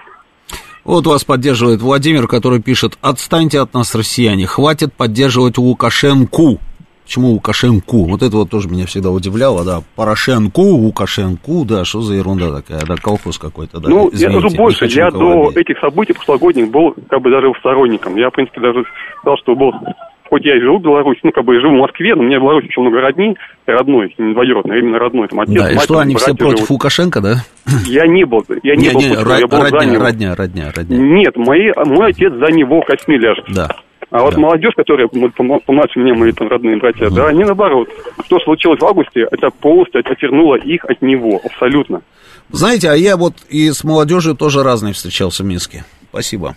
А, с молодежью тоже разные встречался в Минске. Были те, которые, конечно, да, а, терпеть его не могут. Но были и такие, которые, наоборот, говорили, что именно он им и нужен. И что делать? И людей в возрасте я тоже разных там встречал.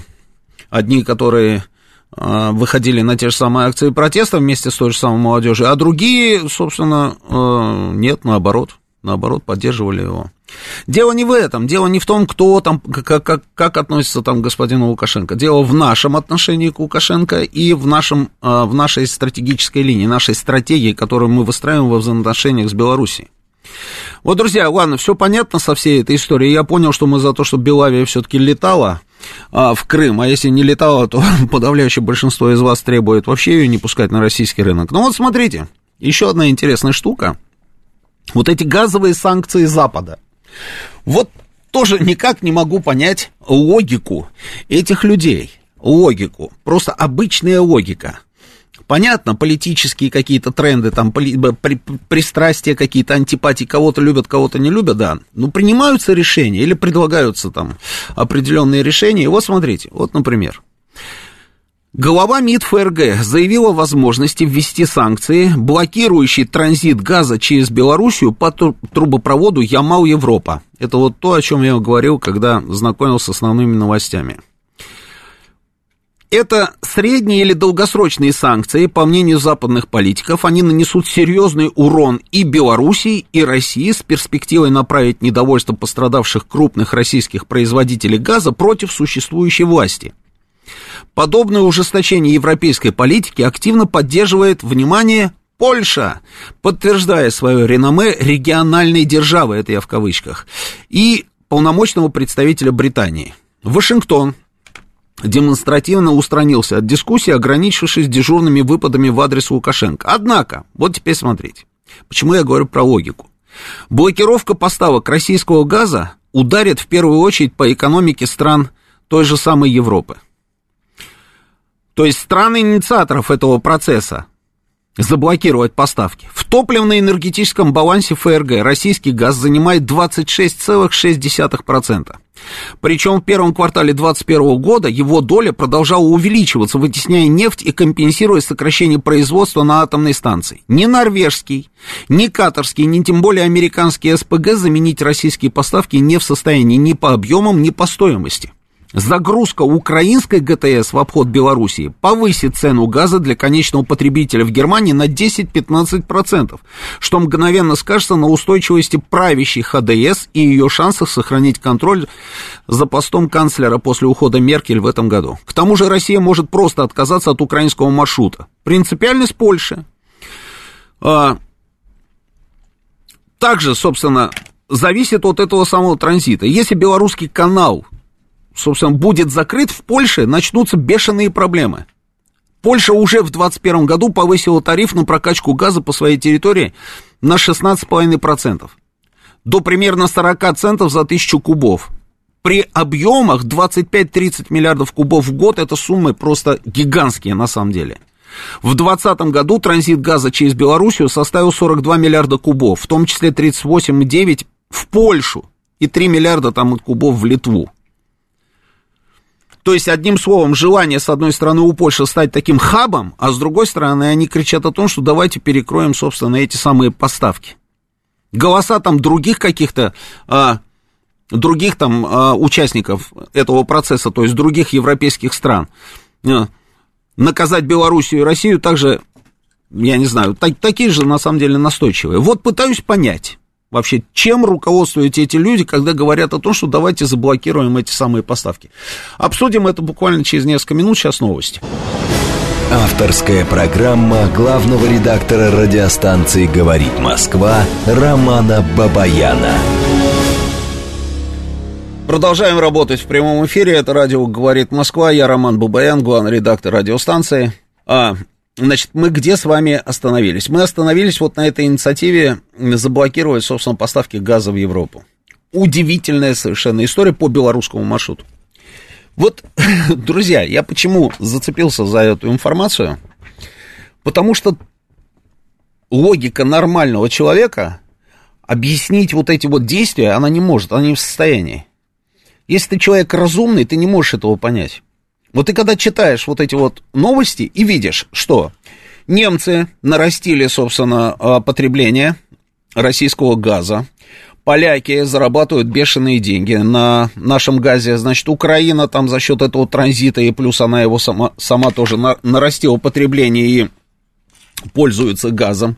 А, огромное количество там стран Европы сидит на нашем газе. И вдруг появляются какие-то такие вот странные чертики из-под земли, которые говорят, а давайте перекроем эту трубу. Для того, чтобы что? Для того, чтобы сделать плохо Белоруссии а, и России. Ну, отлично. Говоришь, думаешь, они хотят сделать плохо нам, но при этом нам плохо они не могут сделать, потому что те две ветки, я уже говорю, этого северного потока, они перекрывают, на самом деле, все те объемы э, Ямал-Европа, про которые, э, вот которых хотят заблокировать, да, никаких проблем. Но при этом они же сами, сами остаются без газа. То есть того количества газа, который им нужен, у них просто его не будет. И вот этот дефицит покрыть за счет какого-то другого газа, там катарского, там газа с Луны или еще откуда-то, они тоже не в состоянии. Вот и думаешь, они там что, все спятили? Вот по-другому не скажешь, понимаете? Вот когда пытаешься разобраться, чем руководствуются там все эти люди, что руководитель там этой Белавии, который приходит, просит помощи и потом выставляет еще условия, целый ряд условий, да, и что вот эти вот политические деятели, там всевозможные, в Польше, там, в Германии, на Украине, ну вот, честное слово, вот по-другому не скажешь. Может быть, действительно взять и перекрыть им этот кислород газовый? Газовый кислород, это я хорошо сказал. Ну, взять, закрыть, сыграть на опережение, сказать, ребята, о, четко, вы хотели что-то что там заблокировать, ну, давайте мы сами там подумали, решили, что да, здорово, заблокируем. Может быть, вот так надо? В общем, какое-то сумасшествие, я не знаю. А давайте заведем голосование на эту тему. Мне просто интересно. Давайте, вот если вы считаете, что... А давайте перекроем газ хотя бы по этому маршруту, по а, Ямал-Европа, как немцы просят, как поляки просят, как э, украинцы просят. Вот давайте перекроем э, поставки газа по этому маршруту в Европу. Если вы считаете, что это надо сделать, ваш телефон 8495-134-2135. Если вы считаете, что этого делать не надо, как говорится, пускай говорят что угодно, а не будем ничего блокировать, будем продолжать продавать, зарабатывать деньги, то тогда звоните по телефону 8495 134 2136. Третьего варианта я не даю. Роман, кто хочет растащить Беларусь по карманам, как у нас в 90-е, тот и против Лукашенко. А все честные люди за него. Мы уже через это прошли. 4709. Вот так вот, пожалуйста. Так давно пора заблокировать. Восклицательный знак. Вот так вот, видите. Северный поток просто короче, Григорий Санкт-Петербург. Неважно, короче, не короче, да, Северный поток покрывает вот тот самый дефицит, который может, который может образоваться в результате блокировки вот этого маршрута. Они проигрывают только от этого. Совершенно очевидно. Для этого не надо быть там, я не знаю, каким-то гением экономики. Но они об этом сами говорят. То есть сидят на этом суку и пилят его. И вот ты думаешь, они вообще э, все нормально с ними или нет? А, давайте там что-то со звонками, давайте пообщаемся с людьми. Да, слушаю вас. Добрый вечер. Вайс, вижу, что это вы. Я вас очень прошу, да, коротко и четко. Ну, почему такие ограничения? Здравствуйте, Роман. Вайс, я очень вас люблю, да, ну просто времени мало, понимаете? Ну ладно, взаимно, да, аналогично спасибо. и взаимно. Я просто хочу сказать, первое, тема со, с э, некачественным российским газом, эта тема не нова, ее педалировали непосредственно в Германии, стоит задуматься, почему от конечного, потреби... А, от конечного потребителя, я имею в виду физических лиц, которые якобы от, от дорогостоящей технологической профильной обработки российского газа, без которой не могут обойтись э, германские производители, портятся даже плиты у германских так называемых э, э, физических лиц. Вот, по поводу второй темы. Ну, это, вы помните, турне Яценюка, который 7 лет назад в Страсбурге, в Брюсселе выступал с тем, в том числе с такими же посылами. Да, да, Зачем да. вы питаете своей, своей валютой э, оккупантов и агрессоров mm. за счет тех углеводородов, которые должны принадлежать всем, и вам в том числе? Да, существует множество проектов, в том числе в южном подбрюшье Европы, где Турция реализовала э, потоки трансанатолийский поток, который уже соединился с трансадриатическим. Сейчас попытаются реализовать в том числе транскаспийскую магистраль, которая наполнит тем необходимым объемом, который будет питать с юга Европы те страны, которые сейчас надеются на Северный поток-2. Но напомню, что за всю историю существования Северного потока-1 на 50% от, от э, рассчитываемых мощностей со стороны Российской Федерации он никогда не заканчивался, потому что потребители диктуют существует, э, в ведении которого находится э, непосредственно функционирование данного трубопровода по международным соглашениям, они диктуют, сколько Россия может закачивать. Это продное тестирование, которое педалируется уже много лет. И тем более вы вот указали, сколько Германия потребляет российского газа. Оно постоянно скачет, то 28%, то, то 22%. И это тестирование будет продолжаться. И Польша почему здесь возникла? Она хочет быть непосредственно транзитером, да, так называемого норвежского... Это мы, это мы знаем. Да, это мы знаем. вот. Вот, поэтому я хочу сказать, в любом случае перевес на их стороне, к сожалению. Я вам главное скажу, это просто по программе, школьной, по школьной программе. Мы можем законсервировать нефтяные скважины, но газовые месторождения мы законсервировать не можем. У нас недостаточно мощности, как в Катаре, который в четыре раза нас превосходит по производству жирного природного газа. Сейчас Россия наращивает вот эту мощь, и за последний год увеличила свое производство на 6%, достигнув с 25 примерно миллионов тонн в год до 30,5 миллионов тонн. Поэтому они мы находимся в уязвимом положении. Поэтому программа газификации всего населения внутри нашей страны была, возникла, извините меня, благодаря так, так, так называемой э, санкционной политике американцев. Поэтому тут не все так просто. И еще последнее хочу сказать. И во времена э, Российской империи, и во времена Советского Союза, без оглядки на Лондон, а теперь на, и на страны э, европейского нынешнего сотрудничества, со, содружества, а тем более теперь на, без оглядки на Брюссель и на Вашингтон, Российская империя и Советский Союз не только не обращали внимания при э, очерчивании своих внешних границ, но и внутри своей территории, не без указки Лондона, нарезали территории, в том числе в 30-х годах, на территории Средней Азии. Спасибо, Вась. Спасибо, как всегда, как всегда содержательно, да, очень много фактуры. Ну, слушайте, ну, во-первых, ну, во-первых, а, мне кажется, что если они там что-то там перекроют, и мы станем меньше туда поставлять, мы в конце концов можем взять и перенаправить все это на наши внутренние, как говорится, нужды. Поставлять там а, на внутренние наши предприятия и производить продукцию какую-то, которая образовывается в результате переработки газа, да? ну что там, Тобольск у нас свободный, э, Усть-Уга и так далее. Это раз. Во-вторых, они теряют деньги, если мы там про Украину, там, э, они теряют деньги на транзите. Польша не становится никаким газовым хабом ни при каком раскладе, все замыкается в итоге на Германию. И мы не, не начнем получать меньше денег, потому что объемы останутся те же самые, только они по другим трубам пойдут по другим трубам пойдут. Они пойдут просто с другой стороны. Я так думаю. Вот читаю сообщение. Надо перекрыть, нам он нужнее. Это вот как раз вот то, о чем я говорю. Да, перенаправить все на наши внутренние вот эти вот нужды. Цену нужно поднять, пишет Сергей. А, Симонов хотя бы послушаем, ходит, э, ходит к вам. Да, Симонов, кстати, очень очень э, толковый эксперт, и он все знает э, по, по, по этой теме, и никогда в жизни этот человек еще не ошибался со стоимостью нефти. У меня даже была такая своя такая внутренняя примета, да, я каждый раз в конце программы, когда он у меня был в гостях, я все время давал ему последним высказаться и говорил, скажите, сколько будет стоить нефть? Помните, когда лихорадило все это, все падало, там росло, падало, росло, да, и ни разу Симонов не ошибся.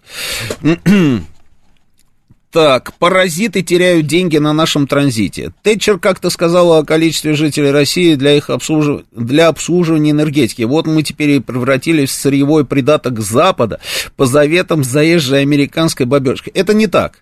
Вы, по-моему, живете вчерашним днем. Сырьевой придаток Запада. А когда последний раз Польша поступала разумно, неважно, неважно в отношении кого? Анна. Да, тут вот, вот не поспоришь, не поспоришь. М-м-м, Роман добрый вечер, убежала так. А если все перекроем, то опять скажут, что Россия плохая. А, не, надо сказать, по просьбам трудящихся из соседней страны. Вот так вот надо преподнести, так официальненько. Ну, как вариант. Следующий звонок, добрый вечер. А, добрый вечер. Да, здравствуйте. Я, идея с перекрытием не совсем будет хороша для самой России. У нас уже был эпизод с Украиной, когда мы не стали им поставлять газ. Mm. В результате заплатили огромнейшую сумму, тот же «Газпром» выплатил. Это другая и, история. Другая история. Вот. А... Это другая история. Ну, это, ну, это все был спор хозяйствующих субъектов, назовем это так. Мы считали, что правы мы, они считали, что правы они и так далее. А здесь они говорят о том, что надо закрыть и все, и не принимать его. Если да на здоровье. Закроют, если они закроют, mm. то это может сыграть нам на пользу. А если мы закроем, тогда опять получится, а. Мы ага. проявили инициативу, и мы должны теперь им заплатить все неустойки, которые... Нет, этим... это понятно, но не так все э, тупо и линейно, да, то есть мы приняли решение перекрыть, взяли там, завинтили этот вентиль, да, закрыли его вентиль, и на этом э, все закончилось. Не, я думаю, что как-то надо, может, можно и по-хитрому это сделать, если вдруг... Э, мы считаем с вами, что, что, что это правильно. Так, направить внутрь страны и производить продукцию. А сейчас что мешает это сделать? Ну, не на ночь же глядя. А, ну да, Д пишет, да. Слушайте, я думаю, что сейчас мы тоже что-то, наверное, все-таки поставляем на внутреннее, да, потребление. Как вы считаете, Д? М-м, все эксперты по внешней и внутренней политике, футбол и. Да. А, давайте следующий звонок. Добрый вечер. Так это же здорово, что все эксперты. Слушайте, это, наверное, в том числе и следствие нашей работы. Я имею в виду... Роман, добрый вечер. Коллективной наверное... работы журналистов. Угу. Да, слушаю вас. Вы, наверное, Шабакинца специально игнорируете, что полтора часа не могу до вас дозвониться. Да, ага. Вы знаете, вот в международных отношениях, да, Да. должно быть уважение друг к другу, да. Это правда. Вот Путин позволяет себе вот такие вот такое отношение к нему. Вот смотришь и думаешь, ну хорошо, если ты допускаешь такое отношение, но за тобой страна. Нельзя так. Нельзя так, чтобы какие-то мочки, вот эти все, вот эти газовые, все эти, а вы, вы ведете академический разговор, это будет экономика. Какая экономика? Это политика все. Ну а И что пока- вот, допустим, делать, допустим, с Латвией, людей, с Польшей, национальный- с Литвой? Ну вот что с ними делать? Они каждый день там что-то такое э, выдают. Вы понимаете, надо подать, подать, понять эти, этой своре, чтобы они молчали. Например, Он как? же поступил, он же поступил с Крымом как разумно, никто не ожидал. И Да. это ему большое к нему, как это, зармят, вот, уважение. А это что это такое? Он, он с ним разговаривает, как будто за дурачка Путина принимает, и, а в его лице всю нашу страну. Ну М. что это такое? Понятно, Что спасибо большое. Спасибо. Свет клинов, что ли, сошелся на этом дурачке? Спасибо, спасибо. Но а, я понимаю, понимаю настрой, понимаю, собственно, почему вы это говорите. И, знаете, я как-то раз себя спросил, сам себя, а вот что, например, делать, допустим, с той же Латвией, да, которая что ни день там выдает какой-то перл, или с Литвой, или там еще с кем, ну, с поляками, с этими. И первое, что приходит в голову, это, конечно, вот раз, и все, да, там, и субъект Российской Федерации. Ну, как вариант. Или раз, и исчезла с карты мира на два века. Это вот я вспоминаю там некоторые страницы истории Польши. А с другой стороны, с другой стороны, ну, слушайте, обращать внимание на то, что где-то там кто-то из-под какого-то забора, там из соседнего села какой-то лай там раздается, ну, тоже, мне кажется, если на каждый лай вот так вот реагировать, может с ума сойти. Вот иди и думай, какая позиция правильная, не знаю. Следующий звонок, добрый вечер. Да, здравствуйте, это лимузин. Да, лимузин, А, приветствую. э, вы, знаете, вы знаете, да, согласен с вами, обращать внимание на какой-то лай там вообще не стоит. Я лично, ну, мы живем в Москве, я живу в Москве, у нас, да, все прекрасно. Э, когда у людей на территории нашей страны будет так же примерно прекрасно, как у нас здесь, Угу. я вас уверяю, никакие вот эта вот риторика всяких вот этих стран не будет восприниматься никак вообще.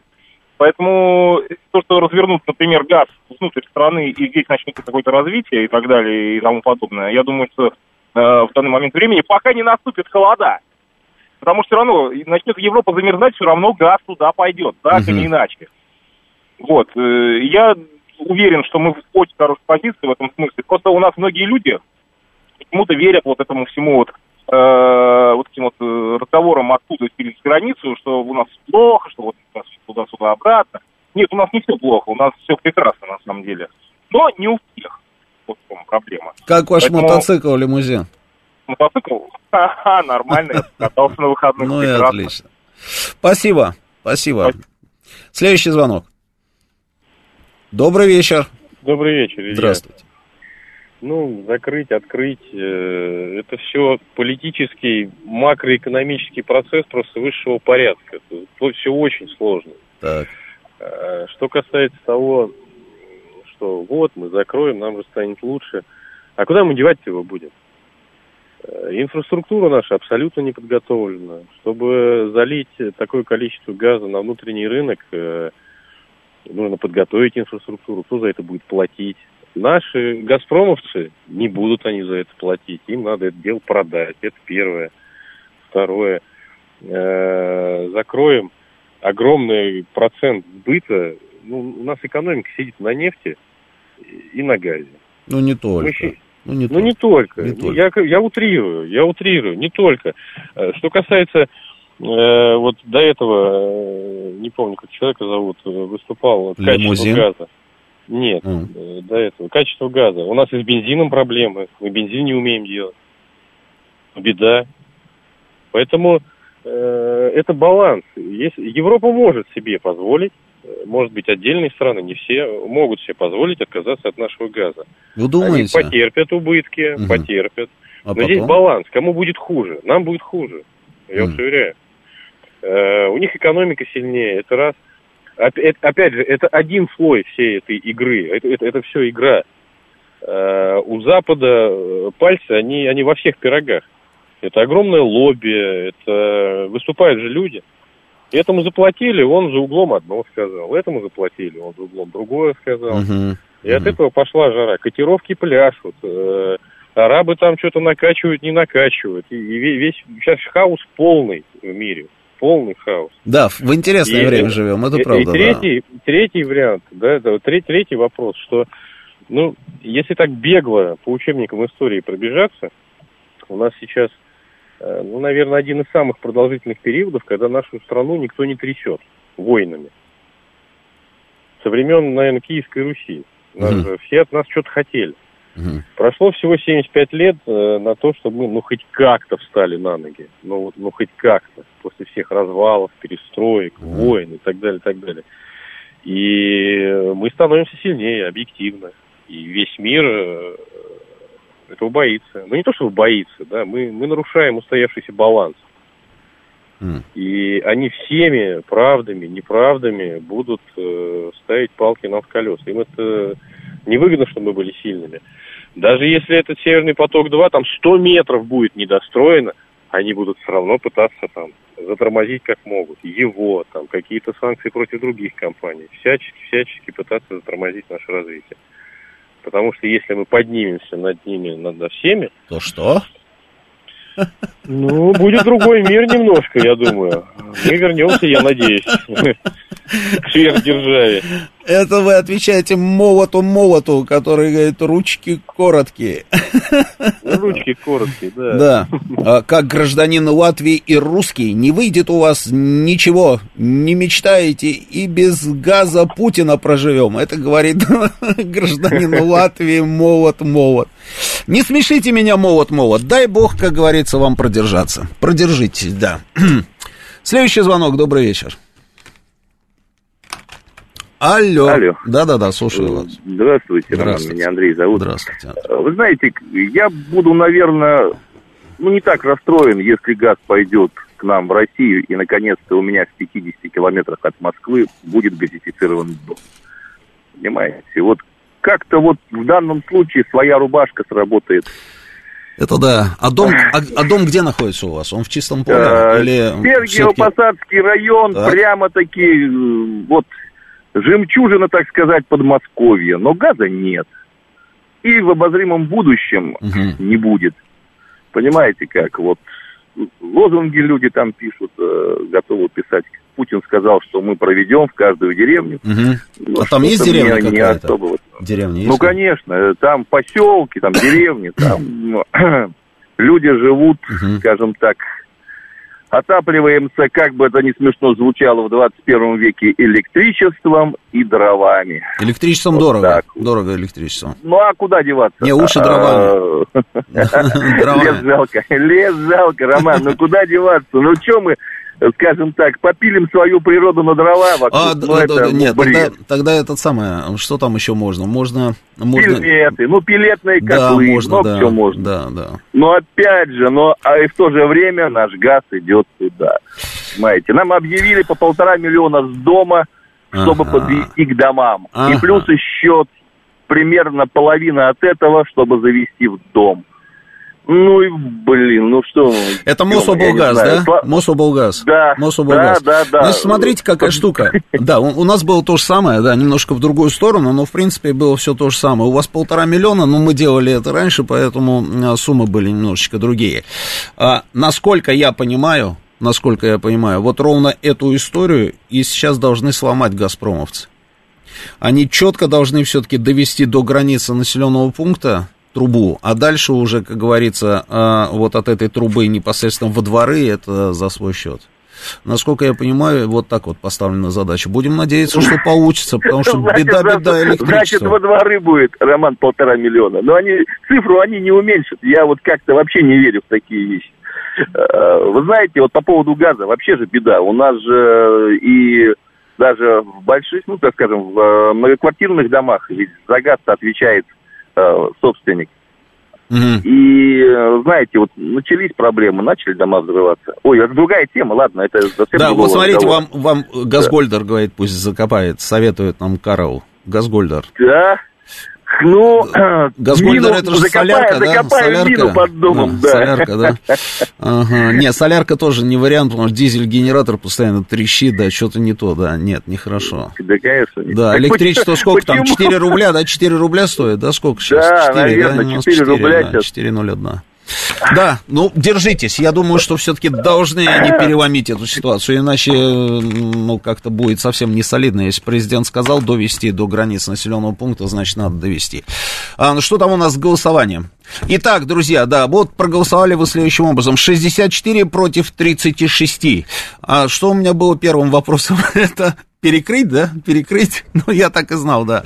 То есть 64% позвонивших на радиостанцию считают, что перекрыть нужно этот газ, и пусть европейцы сами как хотят, и 36% считают, что нет, все-таки этого делать не надо. Друзья, ну что, а, все, вот ведущие новостей уже в студии, вы меня видите, у нас все вот так вот здорово теперь, да, можно понаблюдать за тем, что происходит в студии. Мы с вами Европу, а, белорусскую проблему мы решили, Белавия, мы все сказали, все, что мы думаем, по этому поводу. Александр Григорьевич Лукашенко тоже все вы, э, высказали. Европу заморозили, газ везде провели. Встречаемся через неделю в этой студии. А сейчас новости.